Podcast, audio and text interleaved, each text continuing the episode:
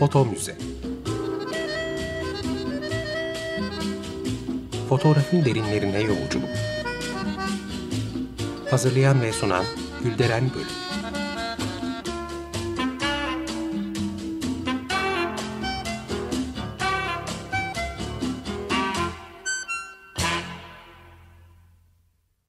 Merhaba değerli dinleyiciler, fotoğraf tarihçiniz ben Gülderen Bölük.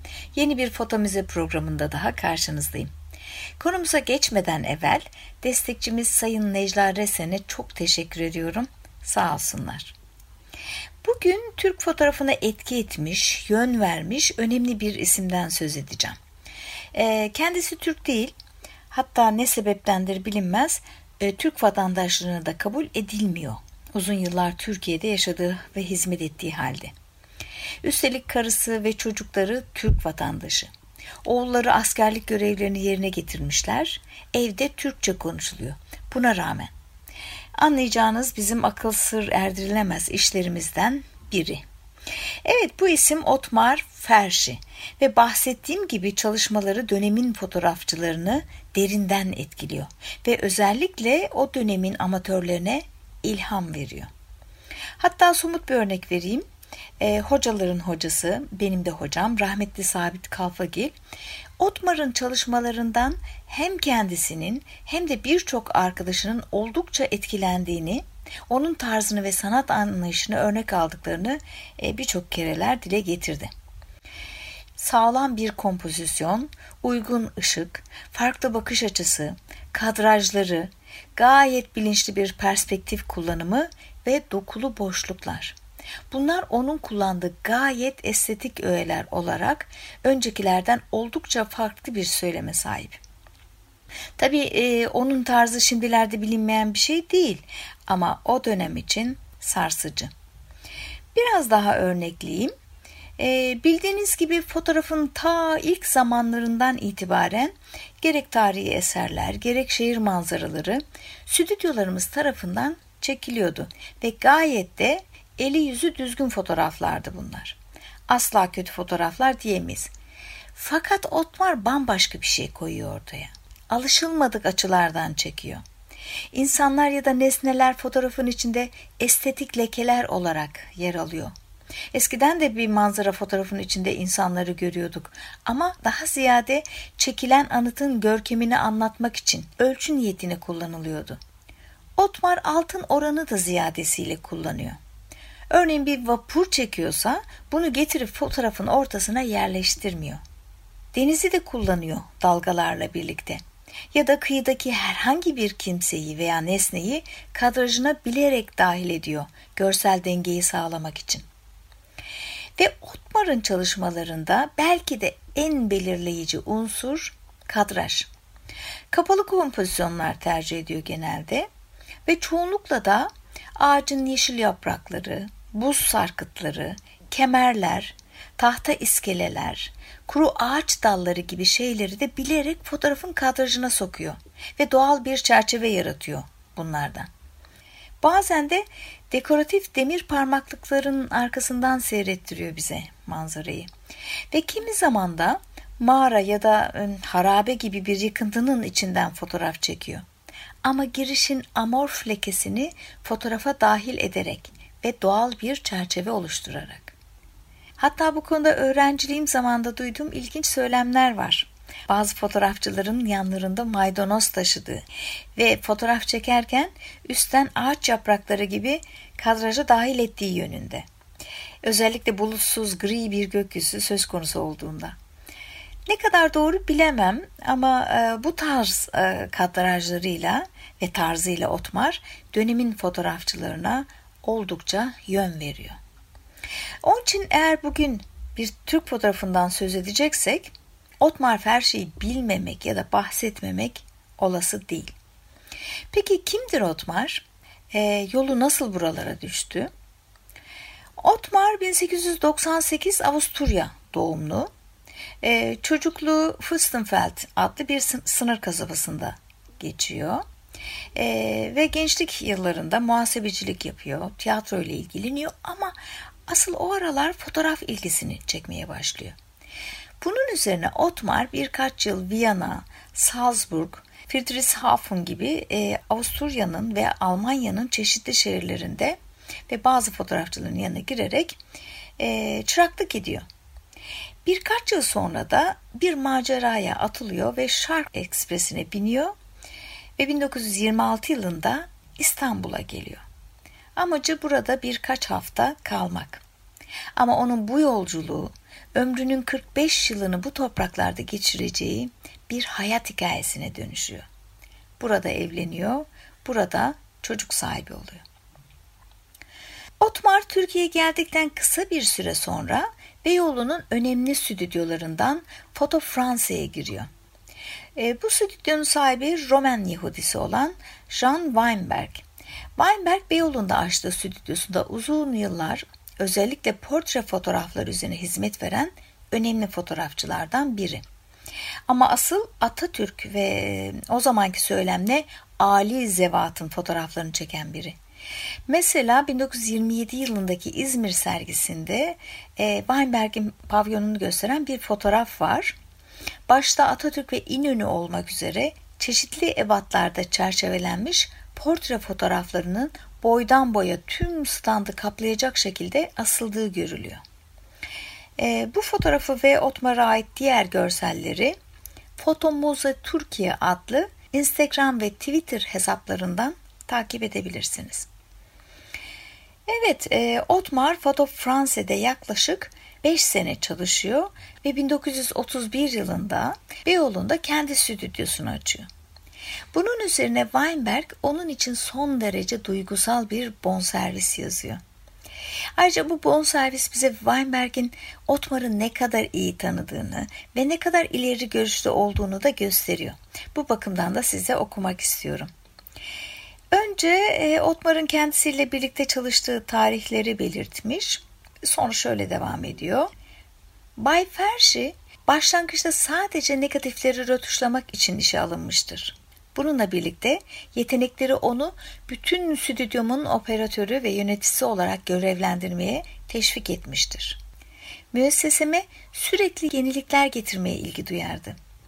Stüdyoyu olduğu kadar agrandizman bölümünü de öyle akıllıca ve titizlikle yönetirdi ki bugün benim yanımdan ayrılırken sadece iyi bir çalışanımı değil, aynı zamanda titiz, sempatik ve güvenilir bir insanı da kaybettiğimi tesirle belirtmek isterim. Değerli varlığı, hayat yolunda ona başarının yeni kapılarını açacaktır. Kaldı ki yanımdan ayrılmaya göz yummam, onun için daha iyi olacağını ümit etmemdendir. Son olarak müessesemde ona her zaman yer olduğunu da belirtmek isterim. Evet, buradaki ifadelerin işlendiğine şüphe yok. Belli ki Otmar kendisini bu kerde sevdirecek bir karaktere ve tutuma sahipmiş. Otmar'ı e, daha yakından tanımak için e, kızı Astrid von Schell'in e, gösteri dergisinde çıkan bir yazısından da alıntılar yapmak isterim. Şöyle başlıyor. Sevimli şahsiyeti, dürüstlüğü, çok yönlü bilgisi, ince nükteleri, doğaya ve sanata olan aşkı, optimist hayat felsefesiyle, toleranslı insanlığı ile yalnız ben kızı tarafından değil, hayatı boyunca temasta bulunduğu insanların hepsinin takdir, hayranlık ve sevgisini kazanmış bir insandı.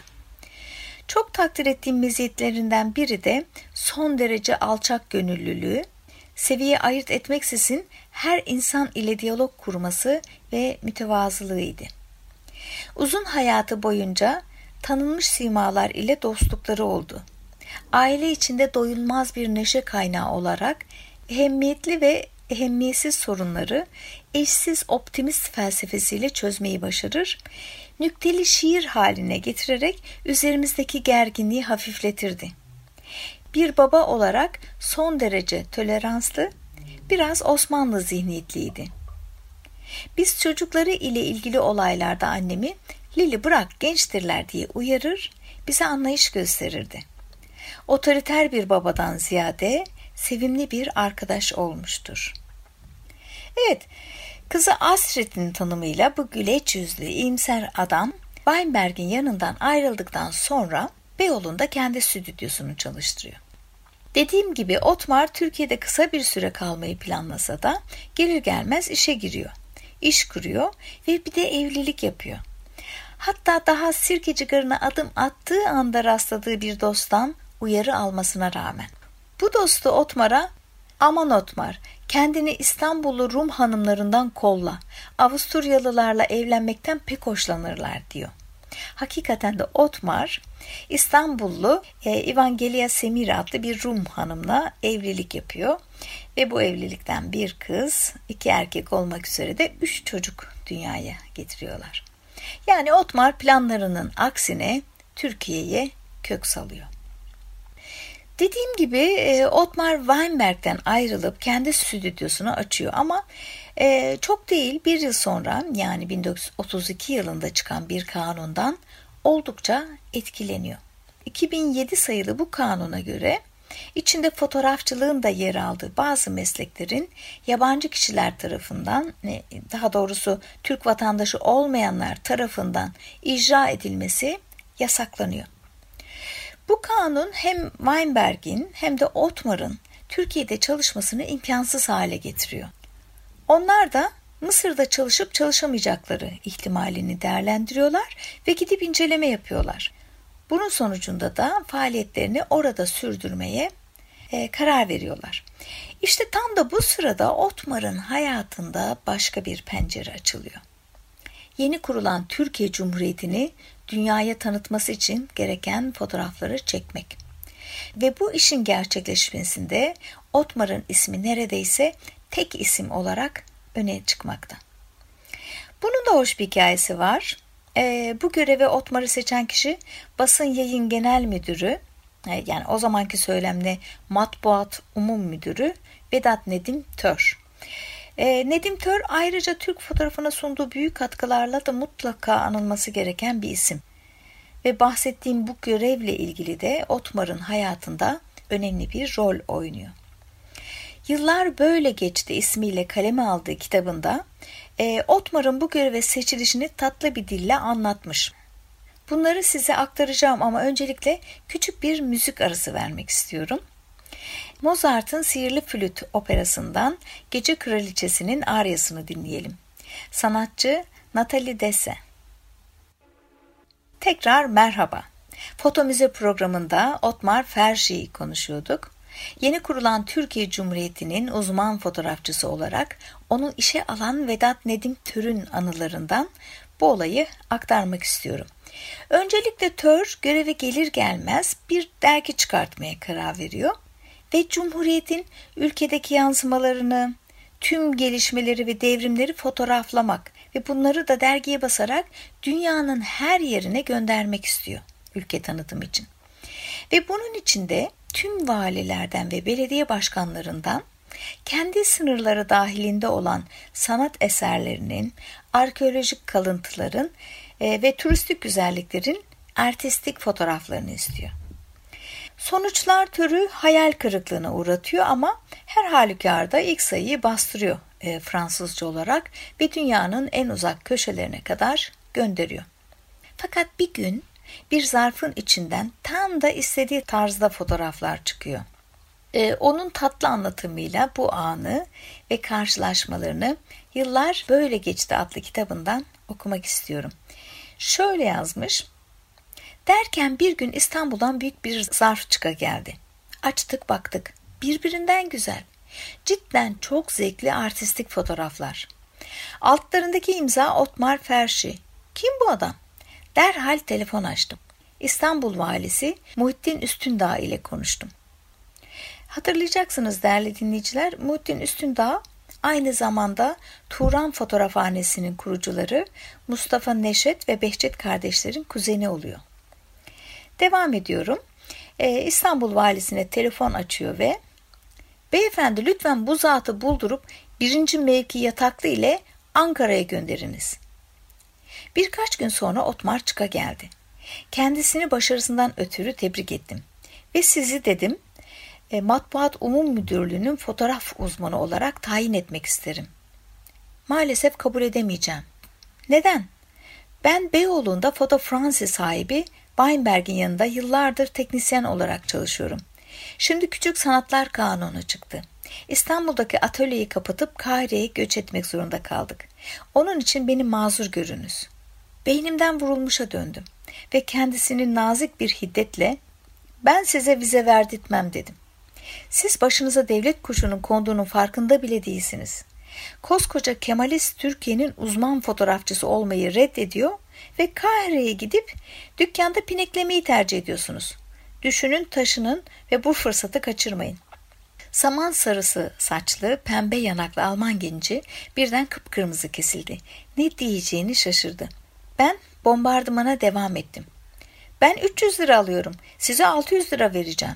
Daha ne istiyorsunuz? Bunun size sağlayacağı manevi itibarda caba. Müsaade ederseniz biraz düşüneyim dedi ve afallayarak gitti. Ya reddederse diye içim içime sığmıyordu. Otmar öğleden sonra yine odama geldi ve o tatlı, cana yakın gülümsemesiyle bir askeri selam çakarak ''Umum müdürümü selamlıyorum.'' dedi. Gülüştük ve ben derin bir oh çektim. Ve işte o andan itibaren tüm dünya yeni Türkiye Cumhuriyeti'ni onun çekmiş olduğu fotoğraflardan tanıyor. Otmar Anadolu'yu da bir uçtan bir uca karış karış dolaşarak tabiat güzelliklerini, tarihi kalıntılarını, önemli binaları, kursları, yaşamın içinde kadınları, okuyan, spor yapan, eğitim alan gençleri ve daha pek çok şeyi fotoğraflıyor.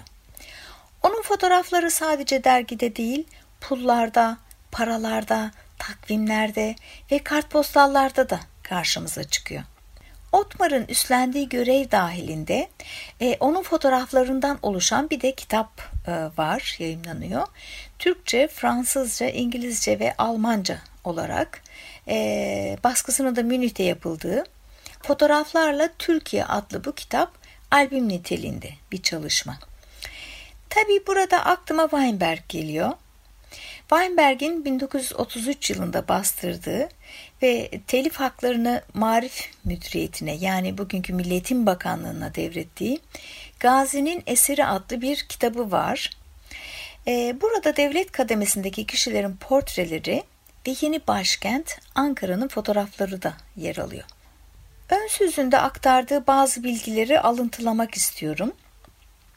Şimdi Weinberg yeni kurulan e, başkente gidiyor ve Atatürk'le görüşme sağlayana kadar 45 gün boyunca Ankara'nın çeşitli manzara ve abidelerini fotoğraflıyor. Kitabında Atatürk'ün, milletvekillerinin ve birçok önemli portrenin yanı sıra bu fotoğraflara da yer veriyor. İstanbul'dan Atatürk'ün fotoğraflarını çekmeye ilk gidenin kendisi olduğunu e, söyleyerek bu benim başlıca meşgalem yegane gayem idi diyor. Ve şöyle devam ediyor. Efendim, yeni Türkiye'de ileri gelen simaların fotoğraflarını ihtiva eden bir albüm hazırlamak senelerden beri en hararetli arzum idi. Bu albümde resimlerin bulunmasını istediğim zevata müteaddit defalar müracaat ederek objektifimin önünde birkaç saniyelerini feda etmek lütfunda bulunmalarını rica etmiştim. Muhtelif müşküller yüzünden ancak bugün arzumu yerine getirebildim.